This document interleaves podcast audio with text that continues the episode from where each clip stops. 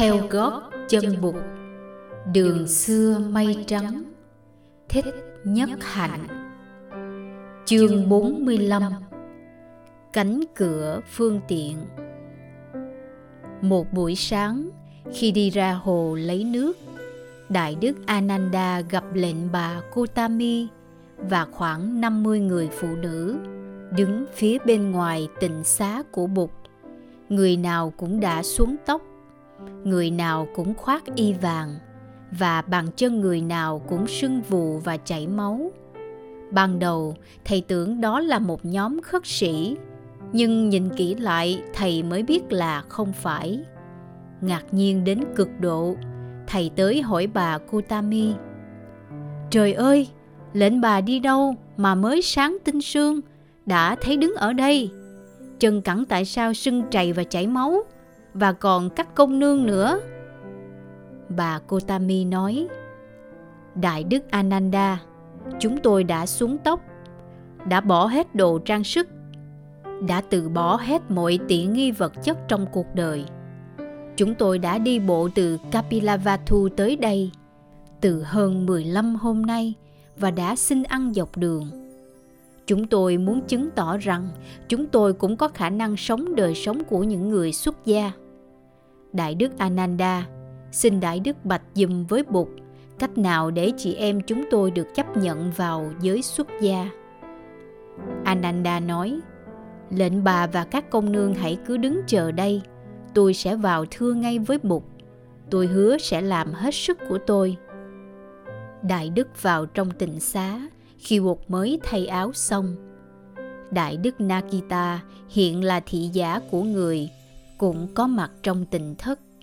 Thầy bạch với Bụt những điều mà thầy vừa trông thấy và nghe thấy. Bụt im lặng. Một hồi sau, thầy hỏi Bụt. Thế Tôn, người nữ xuất gia và tu hành theo chính pháp thì có thể chứng ngộ được những quả vị như nhập lưu, nhất hoàng, bất hoàng hay a la hán không bụt nói được chứ vậy thì tại sao bụt không cho người nữ xuất gia? Thế tôn, lệnh bà Kotami là người đã chăm sóc và nuôi nấng bụt ngay từ khi bụt mới sinh ra và thương yêu bụt không khác gì một người mẹ đẻ. Lệnh bà đã xuống tóc, đã cởi bỏ hết mọi trang sức, đã đi chân đất từ thành Kapilavatthu về tới đây.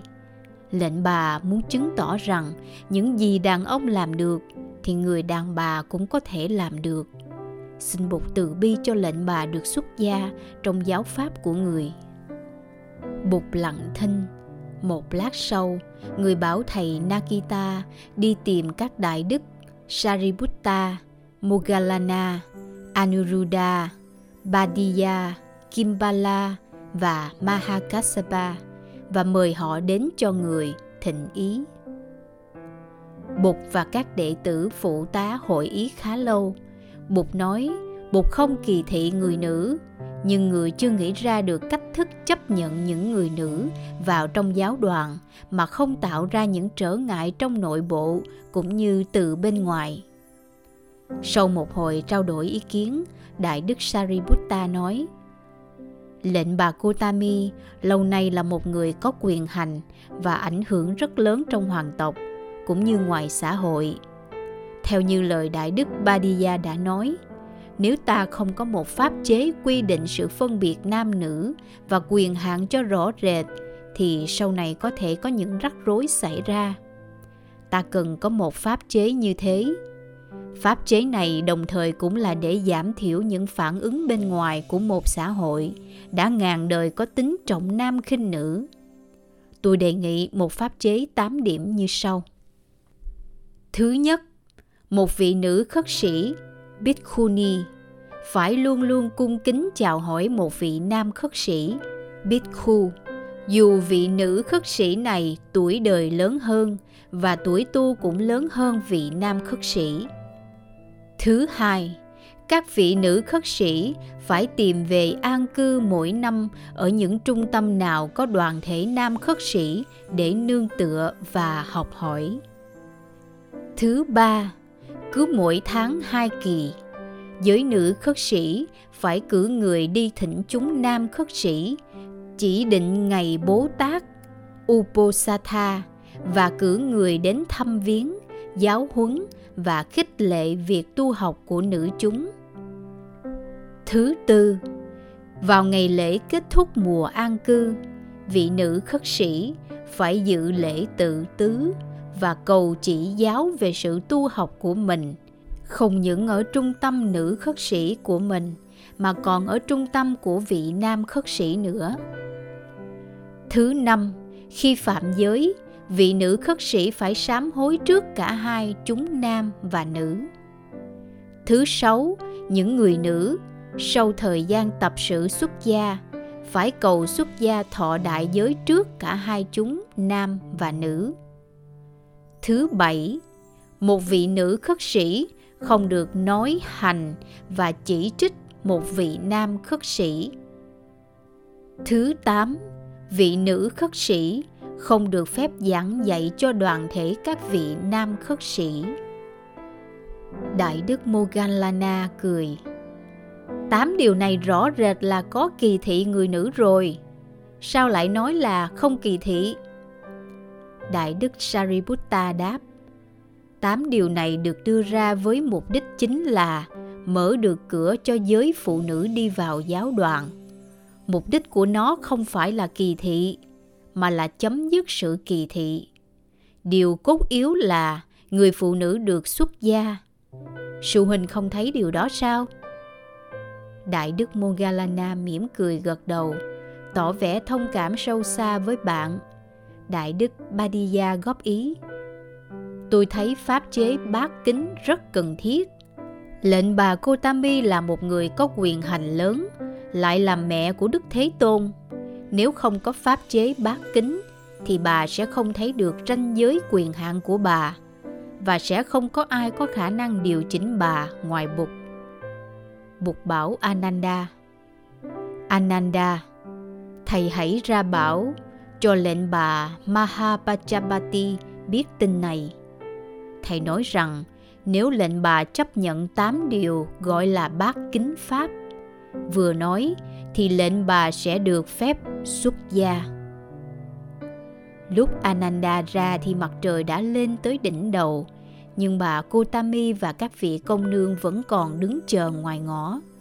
Sau khi nghe nội dung bát kính pháp, bà Kotami nói: Đại đức Ananda, xin Đại đức bạch với Đức Thế Tôn rằng khi một cô gái xinh đẹp và trẻ trung mới tắm và gội đầu bằng nước thơm mà sẵn có người ta đem tới cho vành hoa kết bằng hoa sen hoặc bằng hoa hồng thơm ngát thì cô gái sẽ sung sướng đưa hai tay đón nhận và để trên đầu mình. Cũng như thế tôi rất sung sướng chấp nhận pháp chế tám sự cung kính và hành trì theo suốt đời, nên tôi được phép xuất gia. Đại đức ananda hoan hỷ vào báo tin này với bụt. Trong số các vị công nương đi theo, có người nhìn đức bà cô Tammy có ý như dò hỏi. Bà mỉm cười nói, các em đừng e ngại, điều quan trọng nhất là chúng ta được xuất gia làm nữ khất sĩ. Những điều trong bát kính pháp không phải là những trở ngại cho sự tu học của chúng ta, mà chính là cửa ngõ để chúng ta đi vào. 51 người nữ được làm lễ xuất gia ngay trong ngày hôm đó. Đại đức Sariputta sắp đặt để các vị này có ngay một trung tâm tạm cư. Nữ cư sĩ Ampapali vui lòng để cho các vị khất sĩ được sử dụng vườn xoài của bà để làm chốn tu học. Đại đức Sariputta cũng được bục ủy thác việc dạy các vị nữ khất sĩ những phép tắc hành trì sơ đẳng của đời sống xuất gia. Sau đó tám hôm, nữ khất sĩ Mahapajapati tới xin tham vấn Bụt. Bà thưa, Thế Tôn, xin người từ bi dạy cho tôi vắn tắt cách hành trì để tôi có thể tiến mau trên đường giải thoát. Bụt nói, nữ khất sĩ Mahapajapati điều quan yếu nhất là phải nắm lấy tâm ý của mình. Phải học phương pháp theo dõi hơi thở và quán niệm về bốn lãnh vực thân thể. Cảm thọ tâm ý và đối tượng tâm ý. Quán niệm như thế nào để càng ngày càng thấy phát triển nơi mình? Các đức khiêm nhường, thanh thản buông bỏ, thanh bận và an lạc. Khi những phẩm chất ấy của tâm ý được phát triển, mình có thể an tâm là mình đang đi trên con đường chánh pháp, con đường tỉnh thức và giác ngộ. Nữ khất sĩ mahapachapati rất hoan hỷ. Bà từ giả bục và trở về với các vị nữ khất sĩ đồng tu bà dự tính sẽ thiết lập một trung tâm tu học cho ni chúng ngay tại Vesali này để có thể được gần gũi và học hỏi với Bụt và với các đệ tử lớn của người. Ít nhất là trong thời gian Bụt còn lưu trú tại đây. Bà lại có ý nguyện trở về Kapilavatthu để mở một trung tâm tu học cho ni chúng ngay tại quê hương mình. Ngày hôm đó, bà nhờ người về báo tin mừng cho công nương Yasodhara tại Kapilavatthu. Bà biết rằng tin nữ giới được chấp thuận vào giáo đoàn khất sĩ sẽ nổ tung ra như một tiếng sét và sẽ có rất nhiều phản ứng trong xã hội. Người ta sẽ lên án và công kích Bụt cùng giáo đoàn. Bụt và giáo đoàn sẽ gặp những khó khăn không thể nào lường trước được. Nghĩ đến đó, bà thấy một niềm biết ơn tràn ngập tâm tưởng bà. Bà thấy rõ pháp chế bát kính không phải là những điều kỳ thị nữ giới, mà lại là những phương tiện bảo vệ và che chở cho giáo đoàn, trong đó có nữ giới. Bà tin rằng, trong tương lai, khi sự kiện nữ giới được xuất gia đã trở nên một sự thực rồi, thì pháp chế bát kính sẽ không còn cần thiết nữa từ hôm có ni chúng. Giáo đoàn của Bụt bắt đầu được gọi là một giáo đoàn bốn chúng. Chúng nam khất sĩ, Bhikkhu, chúng nữ khất sĩ, Bhikkhuni, giới nam cư sĩ, Upasaka. Và giới nữ cư sĩ, Upasika. Ni trưởng Mahapajapati đã suy nghĩ kỹ về cách phục sức của giới nữ khất sĩ bà đã trình với Bụt ý kiến của mình và đã được Bụt chấp thuận.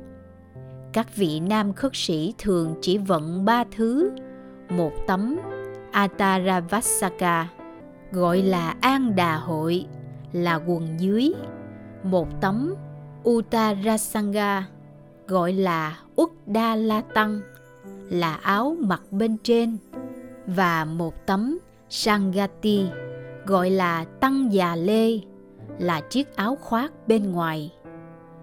Các vị nữ khất sĩ, ngoài ba tấm ấy, còn được phép vận thêm hai tấm khác. Một là samkasika dùng để thắt ngang hông, và hai là kusulaka, dùng như một chiếc váy. Ngoài y và bát các vị khất sĩ và nữ khất sĩ có quyền làm sở hữu chủ của một cái quạt để che đầu khi trời nắng, một chiếc lọc nước uống, một cây kim và một ít chỉ để khâu vá lại xiêm y, một cái tâm xỉa răng và một chiếc dao cạo để cạo tóc và râu mỗi tháng hai lần. Hết chương 45 Cánh cửa phương tiện Kính mời quý khán thính giả đón theo dõi ở phần bài đọc tiếp theo. Chương 46 Nắm lá Simapa, qua phần trình bày bởi giọng đọc Liên Hồng Phúc.